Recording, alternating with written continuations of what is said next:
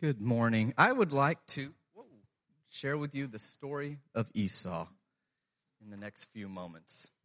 The sun was setting over the sparsely forested desert. He squinted to make out the shape of a deer lying just beyond the reach of his bow. Sweat from his brow stung his eyes as he pulled back the string with the arrow, firmly fixed between his fingers. His fingers were alive with pain from so many failed attempts that day. His legs were burning, his skin was scorched by the sun bright red hair that covered his body was brown with dirt, and he breathed slightly as he steadied his hand. He knew this distance was near impossible, but he believed in living in the moment, and he wasn't ready to doubt himself. In just that moment, his fingers relaxed, and the once curved bow flexed forward, and the arrow that once he held now had the chance at victory for this established hunter.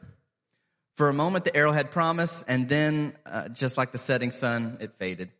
The arrow fell short and his heart sank. Now the sun had dipped below the horizon, but the punishing heat lingered in the air, and this hunter would return without a victory to celebrate. His anger and discouragement kindled a fire of irritation that compounded the pain of hunger in his stomach. He, much like his father, longed for the savory, fire roasted taste of wild game, but that option had fled beyond the horizon, so now he longed for some good, thick red lentil stew. His thoughts of comfort and pleasure drove him beyond the soreness and failure of the day. The tents glowed with stars in the distance, like stars in the distance, as he moved closer to the camp where they were.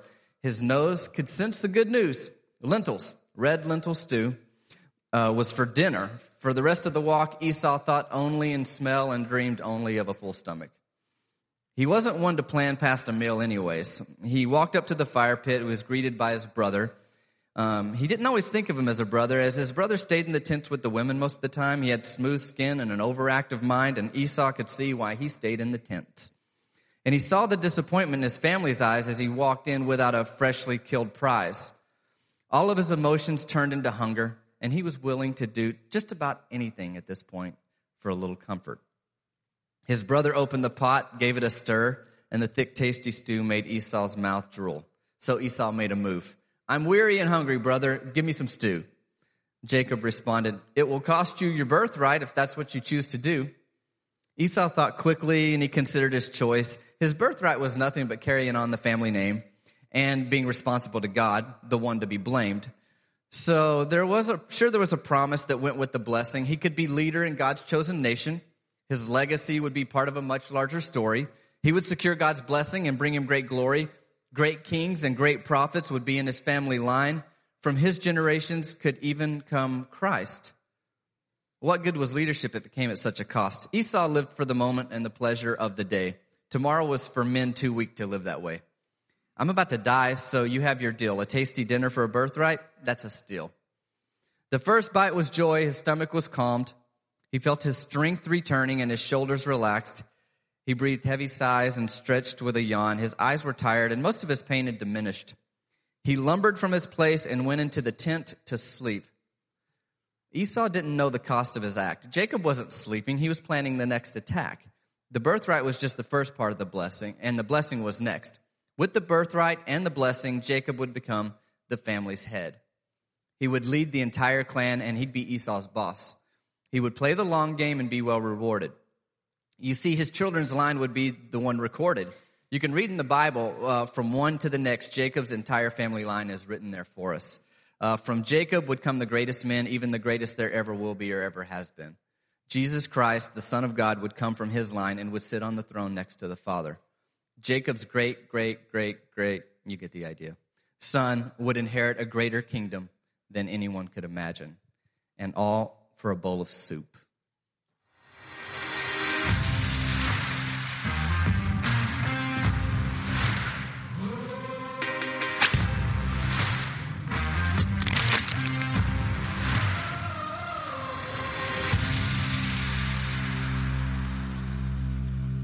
Good morning.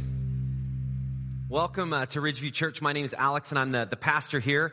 Uh, Joel just shared the story of Esau, which is found in the Old Testament of the Bible, and we're launching this new series, which you just saw, called How to Make a Bad Decision. Now, if you did a little double take on that, it's actually not misspelled. Uh, it is a bad one because we believe that sometimes it's good to look at the wrong things to learn how to do the right things. And if you're like me, I have no shortage of bad decisions that I've made in my life. Would you agree with that? Do you look back and you say, that was a bad decision? I blew that one. I don't know what I was thinking.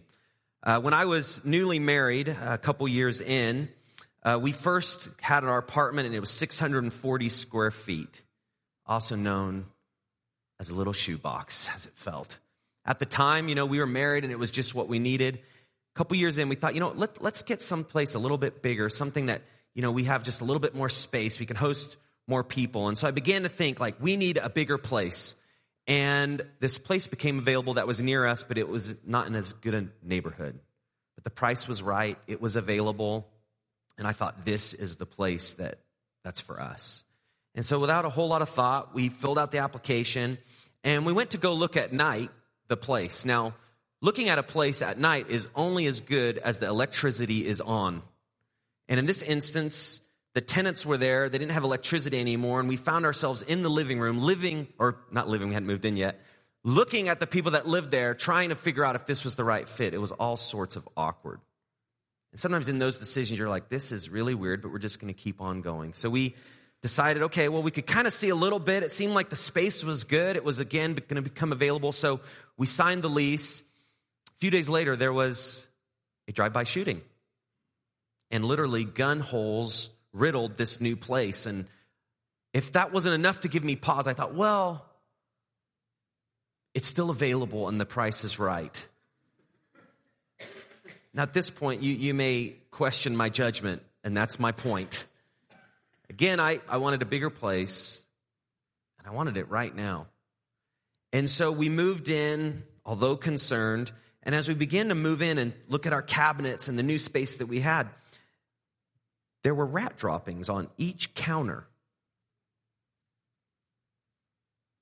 And if that wasn't enough to give me pause, okay, let's clean up. So we got in, we kind of cleaned the place up, and it was like, oh, we got a bigger place. And then above the ceiling, we heard little, little footsteps of rats walking the halls. Because we'd actually moved in with them without realizing it. And at night, my wife would wake me, What is that noise? And it was rats fighting above us in the ceilings. And so I began to think, maybe this this wasn't a good decision. And you're saying, what gave that away? You see, in the middle of it, I had seen what I wanted. I had seen what became available, and I just had put my targets on, on that site. I want what I want right now. A few months after that, my wife became pregnant with our, our first child. I gave in that notice so fast, and we were out of there. And as I look back, even now, I consider that probably one of the worst decisions I've ever made. But in the moment, it made complete sense. And so, what we hope to do in this series is look back in the scripture on similar bad decisions. Some are even greater than what I've even said. You've heard a little bit of the story of Esau, but these things that we get in our sights that we want so desperately that we tend to blow past some important boundaries. We tend to blow past maybe some important principles. And we make decisions that can fill us with regret. So the hope of this is, is not to fill you with this regret as you look back, but for us to look at what the Bible says, learn from the bad decisions so that we can learn the key components of good ones. Uh, here's something I've realized about myself. If I don't learn from things, I tend to do the same thing again and again, right? I call this the Ferris wheel of decision making. Here, here's a pic of a Ferris wheel. Now, when you see that, it looks like it's in a nice little setting. And a Ferris wheel is really fun on that first loop. And then if you notice the Ferris wheel, you just go and loop again. You're like, oh, that, that was fun. Not quite like the first time. About the third or fourth loop on a Ferris wheel, aren't you kind of thinking, like, what's next? Like, no wonder this was only two tickets. Because you just kind of keep doing the same thing. And this is actually how our decision making is. And it, it kind of looks like a pick like this. You know, this guy was anticipating a really great date with that girl. I'm actually making this up. I have no idea. But guys, if you look at his face, he's like, man, I picked the wrong ride. No longer interested, distracted. It's over. This is how decision making is. It's like we get started and we think this is going to be an amazing adventure. And like life, there's lots of ups and downs, but a Ferris wheel is just the same thing again and again. Jesus actually doesn't want you to live the same day over and over again. He wants you to be able to learn. He wants you to be able to turn to Him for help so you can grow and gain perspective that, that we all need. In fact, the, the scripture says this quite graphically, and it says, like a dog that returns to his vomit is a fool who repeats his folly. The idea is that we all have things that we rather not do again, but if we don't learn from them, we end up just repeating it. Just like a dog who goes back to his mess, as humans, we can keep going back to our mess and we just stay on the Ferris wheel of bad decisions. So, the goal of this series is let's learn from bad decisions so that we can make good ones. Today, I want to focus on the idea of thinking in the short term. That is just this immediate window of desire and time that we have where we just feel like we have to make a decision right here and right now. Uh, it's easy to do that. When we were looking for that place, all I could see was just, we need this bigger place and let's do whatever we can uh, to get it. But here's an overarching principle that's true for us thinking in the short term actually makes us pay a high price in the long term. It may solve an immediate problem, it may meet an immediate desire. But if you think in the short term in our decisions, we end up paying a high price, a great cost in the long term. So I want to take some time to look at Esau's horrible decision in the Bible to give up his birthright. And as Joel shared, uh, if you've never heard that story, you might have just gotten some snippets. You might be trying to piece some pieces together. But he was the rightful heir to his father. He was the firstborn. He was a twin. And he had this kind of ongoing conflict with his brother Jacob that even started in the womb because as Esau was being born, Jacob grabbed his ankle to try to prevent that from happening. So, you know, that's kind of another giveaway. There's going to be some problems. It started at the beginning. And so this conflict ensued until Jacob had Esau in the right moment to take advantage of him. But Esau is not just the victim here. He was thinking very short term, and so we want to look at that. First component of his horrible decision is this he made the decision when he was exhausted. He was absolutely exhausted and spent from hunting with nothing to show for his work that he, he wasn't in his right mind. Read this in Genesis 25. It says, Once when Jacob was cooking stew, Esau came in from the field and he was exhausted. And Esau said to Jacob, Let me eat some of that red stew, for I am exhausted. Therefore, his name was called Edom. And I'm going to talk a little bit about that. You know the term hangry? Yeah, we use that, right? Like you're hungry, but if you let your hunger go on a little too much, you start to get a little frustrated. The frustration gets to a little anger, and you're hangry. And this was the point that, that Esau was in. He was not seeing clear. He had just these desires for food. He was full of these emotions, and he was willing to do whatever he could to lessen this turmoil that he found himself in. And for us today, we actually find ourselves in similar circumstances. There's things and emotions that are pulling on us that tend to just pull us like gravity to wrong decisions. Things like we're tired. You ever try to make a decision when you're tired? Most of the time, your decision is just to bring you immediate relief. You ever made a decision when you're full of fear? Usually, your decision is just to bring immediate peace. You ever made a decision when life is hard? Usually, your decision is just to bring immediate ease. Whenever our inner self and all the emotions we have are pulling us in a direction, then our decision making is skewed by those things going on. And the same was true for Esau. So he made this decision when he was exhausted. That, that was not wise. Uh, the second thing he did was he made a decision that was hasty. And you see this in verse 31. Jacob proposes this to him. Sell me your birthright. What does that next word say? Now. Have you ever faced a major, major decision and someone tells you, you've got to tell me right now? Anyone ever been in a timeshare presentation? And you're here to tell about it? Or you ever try to buy a car? This offer as soon as you get up from that seat, it's expired. It's no longer there. You're never going to see that again. That deal of a lifetime will not be yours if you leave. You see, decisions made in haste oftentimes are not well thought decisions. And Jacob knew that his brother was in this vulnerable position. He was crafty. And again, he was going to get what Esau had. So anytime there's a lot on the line, you have to think, am I taking the time to process this decision? That happens to us with big purchases, it happens to us with things that we want. And you know what? Companies, marketing, they all know if you put the pressure on people to make a decision without giving them time to process, people tend to do what they regret. You ever done that before? I could spend this whole series just telling you of all my bad decisions. Would you like to hear another one? I bought a DVD special called Turbo Jam once. You guys remember that? Yeah, see, it didn't really make it, but they got a few customers. I just remember it was on the TV and it came on this like fitness where it was just like one of those things where if you just buy it and you hold the DVD before putting it in, you, you already become in better shape.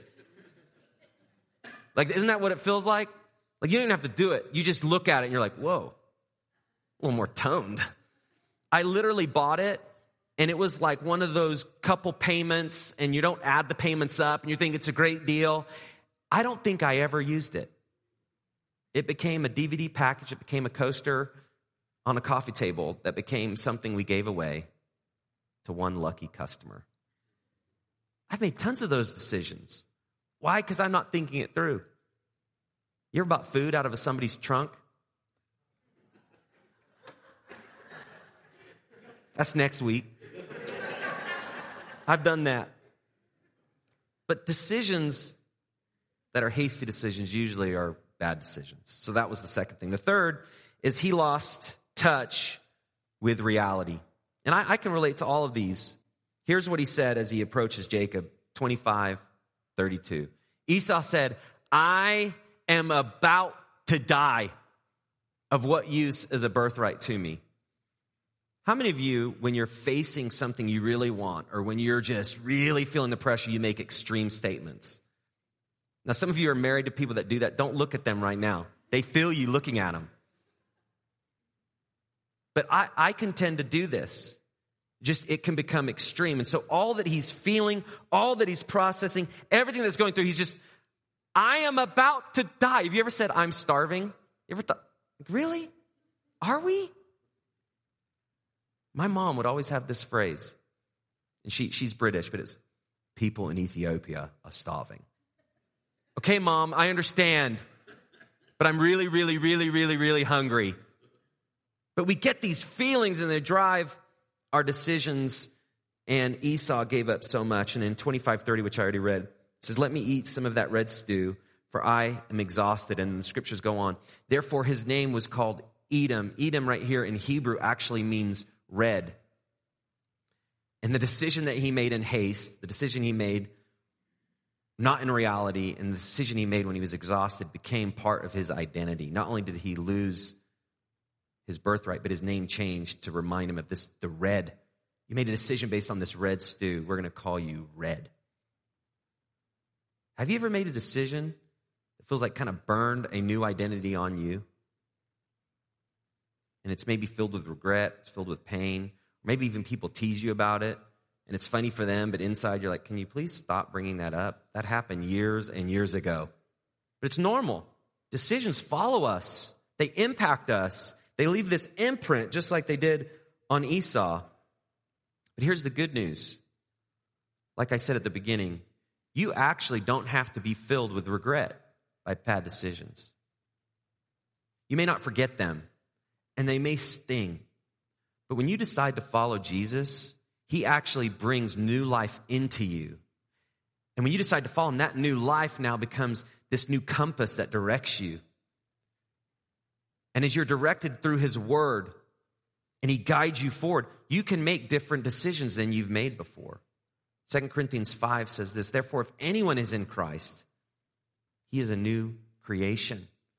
The old has gone, that the new has come. It's passed away. There's a sense of we can move past our bad decisions because when we decide to follow Jesus, we have a, a new lease on life. In fact, we have a new life, and it's God Himself living in us, and we can gain new reflexes, we can gain new processes, and we don't have to be plagued by our bad decisions, caught on that Ferris wheel. There's hope for all of us. And even in all my bad decisions that I made, my hope is still the same today that as I turn to God and let Him guide me through His Word, and I get help from others who are trying to walk with God, I actually can change. And you can too. But it starts with this kind of understanding that we blow it, we make bad decisions. Let's learn from them, just like Esau did. I heard a song a couple weeks ago called A Hundred Bad Days.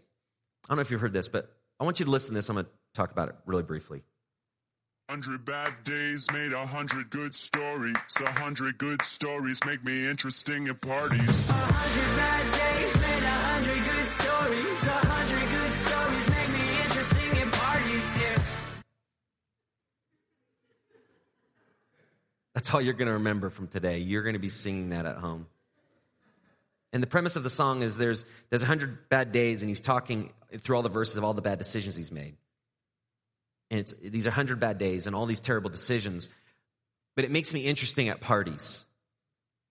And I think for many of us, that's usually kind of the hope we have. Well, at least I'll have a story to tell. But those stories actually get old. And we're not at parties enough for that to be the existence of our life. And so there is this new thing that even if we have 100 bad days, it's not just about stories we can tell. It's actually let's let's change. Let's let's turn to God. Let's do things different. And so I want to give you some perspective of how you can overcome some short-term thinking. Before I do that, I should have mentioned this at the beginning, but there's a there's a handout that you can follow along. And on the front side are the components of Esau's terrible decision.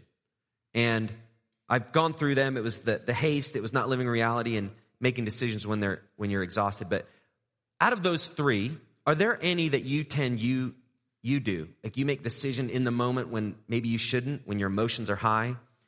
Do you make decisions in haste without thinking it through? Or do you just make decisions sometimes when you're under extreme circumstances and it's not clear in reality? Maybe identify one of those because I'm going to give you how to move past that, but it will help for you to look, this is the tendency I have. And since this is the tendency I have, here's how God can provide some help and some steps forward. So here's how to overcome short term thinking. Uh, the first is uh, to be circumspect. Now, you, you may not have heard that word. Here, here's the definition uh, careful to consider all circumstances and possible consequences, uh, to be prudent. Uh, here's what the, the Bible says about being prudent Proverbs 14 8. The wisdom of the prudent is to give thought to their ways, but the folly of fools is deception. So, in decision making, like life, there's kind of the wise way to do it and, and the foolish way.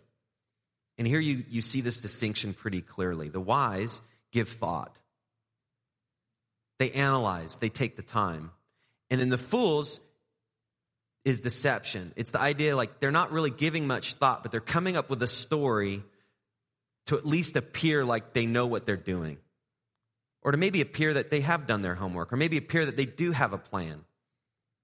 And that's easy for all of us to do, is to not take the time, but then to make it seem like we have.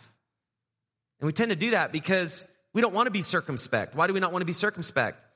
Because we want what we want right now to give thought, that may prevent me from getting what I want. You guys experience that? I know I do. To give thought may limit me and what it is I think that I want.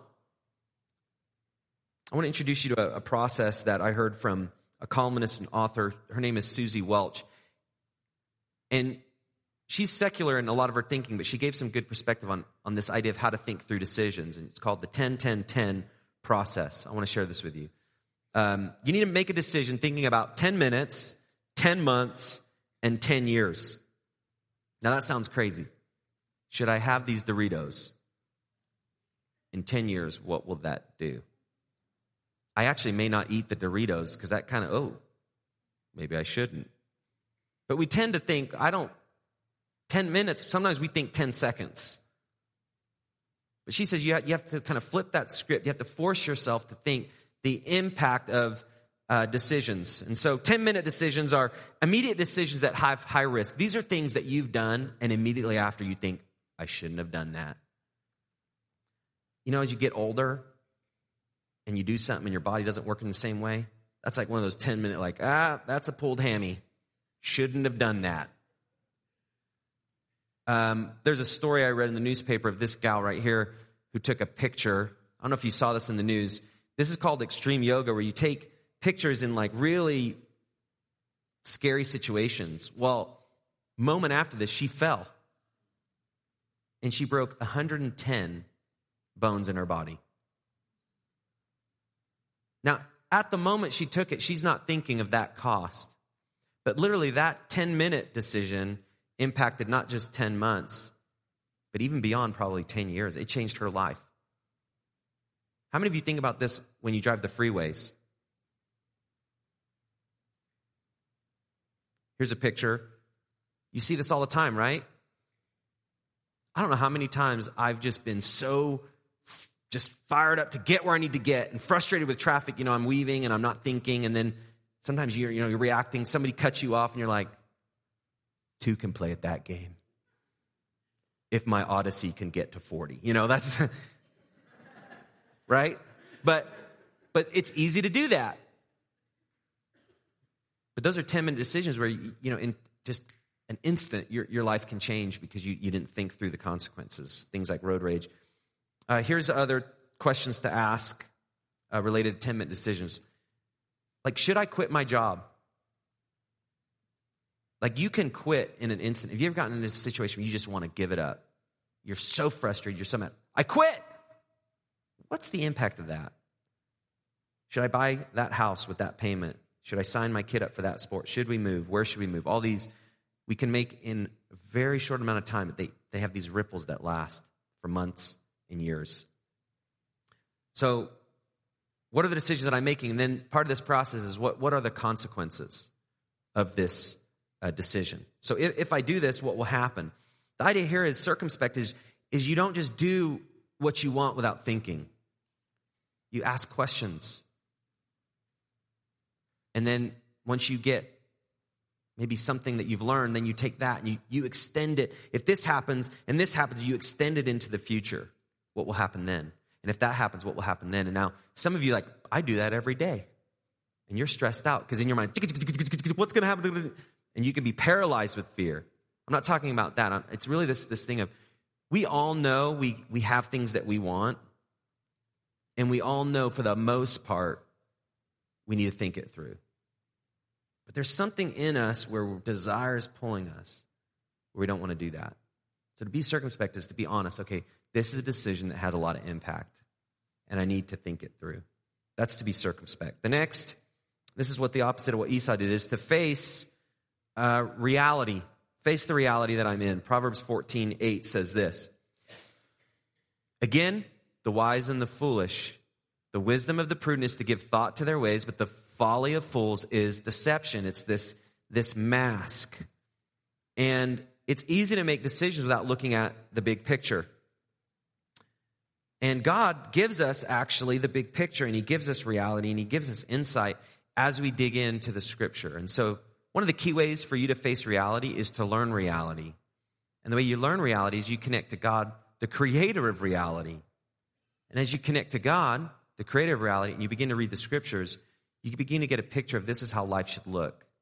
So when you make an you know, decision related to your finances, one of the circumspect questions and one of the face reality questions is what's the biblical view of finances? What's the biblical view of materialism? What's the biblical view of relationships? What's the biblical view of my future? All, all these things, it's actually specific in the scriptures. You can dig into for yourself. And One of the things that we do in Connect Group is we, we dig into the Bible together. And we talk about this so we can have this idea of what's the reality that we, we live in here and how can we move forward. So that's facing reality. And the third is to not be hasty. And Proverbs 19.2 says this. It is not good to have zeal without knowledge, nor to be hasty and miss the way. Uh, that word zeal is actually a very interesting word to define. It, it almost is undefinable because it, it almost has, it, it's like a person with desires is, is, is a person with zeal. It, it basically saying is you are a living creature, and as a living creature, there's just things that you have because you have breath in your life. And it's this idea of you just you just go because you want it and you're moving and this zeal, this just life that we have can just lead us down these wrong paths. And hastiness tends to get us in trouble like our apartment that we went for without me really seeking the facts. For me, oftentimes hastiness is I, I want comfort, I want convenience, and I don't want to have to pay a price for it. That's usually how it is for me. A lot of things are filtered through my own comfort and my own convenience. But to be circumspect and to face reality and to actually not be hasty means there's more to life than comfort, and there's more to life than convenience. There's actually something bigger that God has called me to, and that's to build his kingdom, and that's to love people, that's to extend myself for others. When I began my relationship with Jesus at a young age, it, it shaped my future. It sh- now shaped my decision making. And the same can be true for you. And so I go back to that, that beginning idea. Thinking in the short term makes us pay a high price in the long term. And so I want to encourage you if you tend to be hasty, think through okay, how, how can I, in this decision I'm faking, uh, thinking about, go to that, that 10 10 10? Like, what's that immediate impact? What's the near term? And then what's the future from this decision? And, and maybe write it down. So it's clear, it's on paper, you can actually see it. That may be something that you want to do. Um, if you have a hard time facing reality and you just tend to just be led by your emotions and what you're, you're feeling, maybe it's, you know, I really need to get in the Bible for myself. You might want to just start by reading the book of John in the New Testament and learning about Jesus' life and his values. That's a good place to start. Those filter your desires and they challenge the comforts and the conveniences that sometimes lead us. So, no matter where you are, like I said, your past does not have to define you. It doesn't have to be your primary identity. That's good news. It's good news for me, and I'm sure it's good news for you. But as we turn to God and we ask Him for help, He will help us. As we need resources beyond ourselves, He gives those to us. And so everything that we need, we can find in the person of Jesus. But what it means is we have to get off the Ferris wheel. We have to be willing to say, This ride is not what I want my life to be. I don't want to keep reliving the same thing over and over and over. And if you decide to turn to Him, He will help you. And so I want to give you a few next steps that you can take. So if you pull out that connection card that Pablo had you fill out, go ahead and finish uh, filling that out. And like he said, you could put your name on there and email. If you have prayer requests, there's lines on the back. Please put how we can pray for you. And uh, I get those and I, I, pray for those requests uh, every week. But here's some next steps that you can take. This is our way of saying, you know what, I, I need to take an action step. Because blessing in the Bible, again, related decisions, blessing in the Bible is not just what I know, but what I do, what I live out. So here's some ways you can live out. The first one is uh, run a current decision through the 10 10 10 process. So are there decisions that you're facing right now which, you know, they have some impact, there's some weight to it? I don't know what those are for you. I, I do know what they are for me. To me, you need to think what are some current decisions that I'm facing that I need to take some time to be circumspect, to give thought to my ways, to take this big picture, to take maybe a 30,000 feet and, and, walk through that process. So you might want to write that down. Uh, the second is get the facts on what it means to follow Jesus personally. I shared with you 2 Corinthians 5:17 this new life that you can have. The new beginning. The fact that Jesus wants to redeem and buy back your regret like you don't have to hold on to that anymore. If you've never decided to follow Jesus, as the boss of your life, as your leader, you can actually take steps to do that today. There's a place on your connection card that says, Contact me about following Jesus. That's what it means to become a Christian. You decide, I want to, to follow him, I want him to be my leader. He's going to call the shots, including my decisions. I want him to be a part of my decision making process. And maybe you've never done that before and you have some questions about what that means or you just like some clarification. Uh, if you check that, uh, we'll follow up with you and we'll set up someone that can just talk to you about what it means to follow him and answer questions that you may have. And then the third next step, uh, this is just to come back, attend uh, next Sunday. Uh, we're going to keep looking at some other stories in the Bible. And next week, we're going to talk about the bad decision of refusing wise counsel. That is, there's people that God has placed in your life that could help you if you ask them. So, what do we need to do to get past that barrier when we don't want to ask? Uh, the week after that, we're going to talk about um, giving into pressure, where again, our desires just drive us. How do we get past that? And then we're going to close out the series in three weeks talking about moving past putting ourselves in vulnerable positions, kind of like what Esau did with Jacob. He was in a vulnerable position and he got taken advantage of, and it cost him a great deal. And so I, I encourage you to, to come back. I think it's going to be a great series. Again, there's hope for all of us, and it begins as we take one step towards a relationship with God through, through Jesus Christ. Uh, once again, my name is Alex. If I've not met you today, um, I'm going to be by the information table after the service, and I would love uh, to meet with you. We've got plenty more uh, donuts and iced coffee. And so please feel free to hang out after the service and uh, meet some people that, that you may not know. Let me pray as I invite the band to come up, and we're going to receive our, our offering, and you can just drop your completed connection card uh, in there as that basket comes by. Let's pray together. Father, thank you for giving us hope despite regret, despite things that we've done that we actually don't even want people to know about. God, I look back on lots of things in my life with regret and shame, but at the same time, I hold tightly to the fact that in you, I have new life, and in you, I have a new beginning. And that's the greatest hope. And I pray for anyone here that is just stuck on the Ferris wheel of bad decisions and they are looking for a way out. I pray right now and right here that they'll turn to you. That they'll decide, I, I need help outside myself. And God, for any of us that are just facing some really important decisions in the near future, God, will you use this uh, series and the principles found in your word to really guide us so that we can make wise decisions and not foolish ones? We ask for your help. In the name of your Son, Jesus Christ, we pray. Amen.